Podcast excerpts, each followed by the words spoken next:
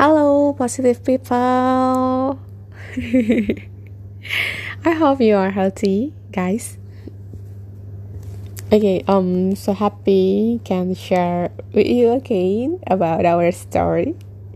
Um, just um, like be reminded this our um, discussion or sharing session. Um, maybe we cannot uh, like interaction each other or you just listening my voice and thank you very much thank you very much um, because uh, yeah you are my friends and you want to listen that i will say. It's just um, my experience or maybe just like um, yeah like pengalaman-pengalaman yang mungkin kita bisa share gitu ya.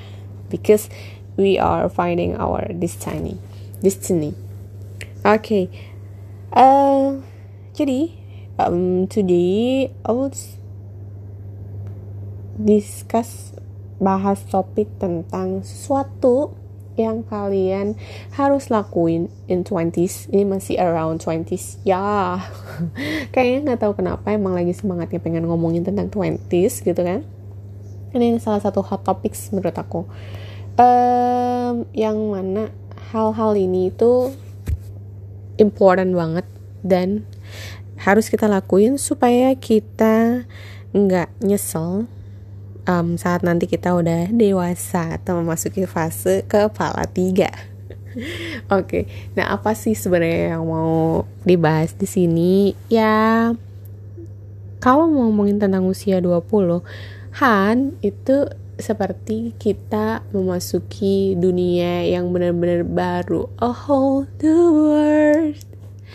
Dunia baru yang literally kita baru kelar SMA mungkin kelar um, kuliah wisuda um, terus dapat job pertama dan sebagainya atau mungkin kita sudah di pertengahan kita udah cukup punya experience of work 3 sampai 5 tahun kita mau enter to middle level, um, C level or management level.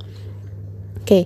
Um, tapi kadang tuh kita perlu diingetin gitu ya. Aduh, ngingetin mulu deh. ya, kadang tuh kita perlu diingetin bahwa untuk starting di 20s itu tuh butuh keberanian gitu. Needs your confidence and also your positive spirit Hmm, jadi di sini kita lebih kepada share terkait dengan apa sih yang benar-benar harus kita lakuin dan kita nggak bakal nyesel kalau ngelakuin itu. The first itu adalah accept, learn to accept all of the things that facing you entah itu problems, entah itu challenge, entah itu relationship, entah itu um, career, entah itu um, money dan sebagainya. Ya, dan yang paling terpenting adalah love yourself. Maybe kalimat love yourself ini udah kayak uh, apa ya? Kayak kalimat yang nggak bakal asing lah buat kita semua gitu kan.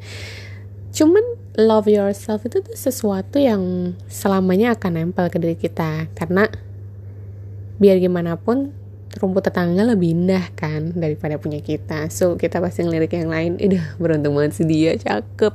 Dia dikaruniai kecantikan sehingga dia dengan mudah dapetin job itu dapet bantuan dan sebagainya. Stop dengan hal-hal seperti itu. Just seeing yourself love yourself and know uh, accept all of apa pun lah yang hadir di dalam hidup kita. Kita terima aja gitu. Um, karena dari kamu nerima itu justru kamu bisa learning something. Apa yang kamu misalkan misstep you have a missteps atau um, yeah, stop untuk inilah stop untuk ngerasa gagal ataupun ngerasa nggak guna gitu. Karena dengan kamu menerima apa pun, kamu menerima diri kamu terutama, itu kamu udah satu langkah lebih maju buat gapai apa yang kamu targetin dalam hidup, buat gapai kebahagiaan sejatinya kamu, gitu. Oke, okay, selanjutnya, um, ini sebenarnya lebih nyangkut ke dalam apa ya how we build relationship either itu kayak ke our college uh, atau our friends, our family dan lain sebagainya. Kadang kalau kita belum di usia 20 tuh kan kita sukanya nurut ya. Maksudnya kayak kita ngerasa masih kecil, kita belum ada experience, ya udahlah kita ngikut aja gitu. Tapi karena kita udah menginjak kepala dua, which is kita udah punya some experience gitu ya. Kita harus belajar untuk confidence gitu. Untuk confidence di sini confidentnya adalah terutama bukan jadi seseorang yang yes boss maksudnya dikit-dikit iya dikit-dikit iya dan sebagainya. Padahal dalam hati kalian menurut um, pikiran kalian insting kalian itu tuh enggak gitu. Ya jangan sampai kalian jadi tipikal yang uh, apa sih itu namanya? ABS asal bawa senang gitu. Jadi ini terutama di karir ya. Di karir itu ya kita harus bisa belajar untuk menyampaikan opini kita selagi opini kita itu memang berdasarkan riset dan masuk akal dan juga um, bagus gitu ya untuk um, our business ataupun di perusahaan kita tempat kita bekerja gitu. Dan kenapa sih sebenarnya learn to say no itu benar-benar penting confident dengan kita ngomong seperti itu? Karena dari situlah teman-teman kayak bisa tahu di mana tempat kalian kayak gitu. Teman-teman kayak tahu gimana tuh explore apa yang kalian pikirin dan apa yang kalian rasain. Dan apa yang menurut kalian itu juga bisa berguna buat orang lain ataupun buat perusahaan kalian gitu. Karena kan kita pasti pengen terus bertumbuh ya di mana pun kita berada. Oke itu yang kedua. Dan yang ketiga itu adalah take more risk CL sekeren banget ya. Tech Morris jadi um, ini aku sangat tertarik banget sih. Dan aku mungkin belum bisa nge-achieve ini 100% untuk ngambil all risk gitu. Uh, kenapa? Karena kan kalau risiko itu kita pasti ada yang sesuatu yang dikorbankan gitu ya. Entah itu dalam material atau immaterial cuman um, aku banyak belajar juga sih dari lingkungan sekitar gitu ya orang-orang yang sukses itu tuh orang-orang yang suka nabrak. Maksudnya orang-orang yang suka nabrak um, belum ada regulasi dan sebenarnya udah tabrak aja dulu. Nanti kalau misal salah ya kita perbaiki dan ya tinggal minta maaf gitu daripada kita nggak berbuat sesuatu. Sehingga apa pun yang pengen kalian lakuin ambil aja dulu resikonya. Selagi kalian tahu bahwa you can manage the risk. Jadi jangan juga asal nabrak tapi kalian nggak bisa manage resikonya. Kayak gitu Kenapa? Um, benefitnya kalau misalnya kita take more risk, kita tuh lebih punya banyak guru.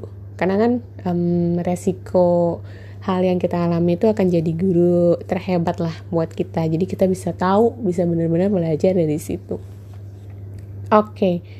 aku tadi janjinya ada berapa ya? Lupa, Bo. Oke, okay, um, terus selanjutnya ini adalah skill yang paling dewa. Selain tadi ya kita berani ngomong no ngambil resiko benar-benar accept dengan beberapa hal. Ini adalah skill dewa yaitu um, learn to negotiate ya negotiate with each other. Jadi ini sih sebenarnya agak nyambung sama yang sebelum-sebelumnya. Karena dengan kita bisa negotiate bisa negosiasi bisa komunikasi itu kita bisa mendapatkan um, kesempatan yang lebih baik gitu. Entah itu balik lagi ya negotiate tuh entah itu di karir entah itu di um, relationship ataupun yang lain sebagainya. Nggak ada yang namanya dunia ini tanpa negotiation tanpa adanya communication. So di mana pun tempatin diri kalian itu seseorang yang punya value.